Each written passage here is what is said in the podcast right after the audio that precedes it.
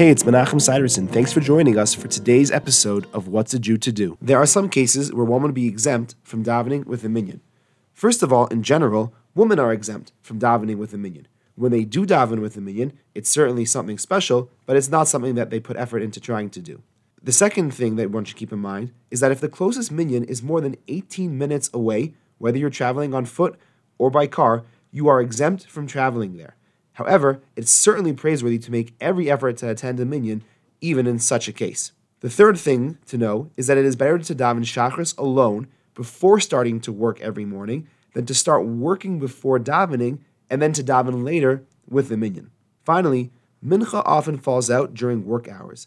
An employee is allowed to daven alone at work, but if he can get permission to leave and attend a minyan, that would certainly be preferable. Thanks for joining me. I look forward to seeing you tomorrow.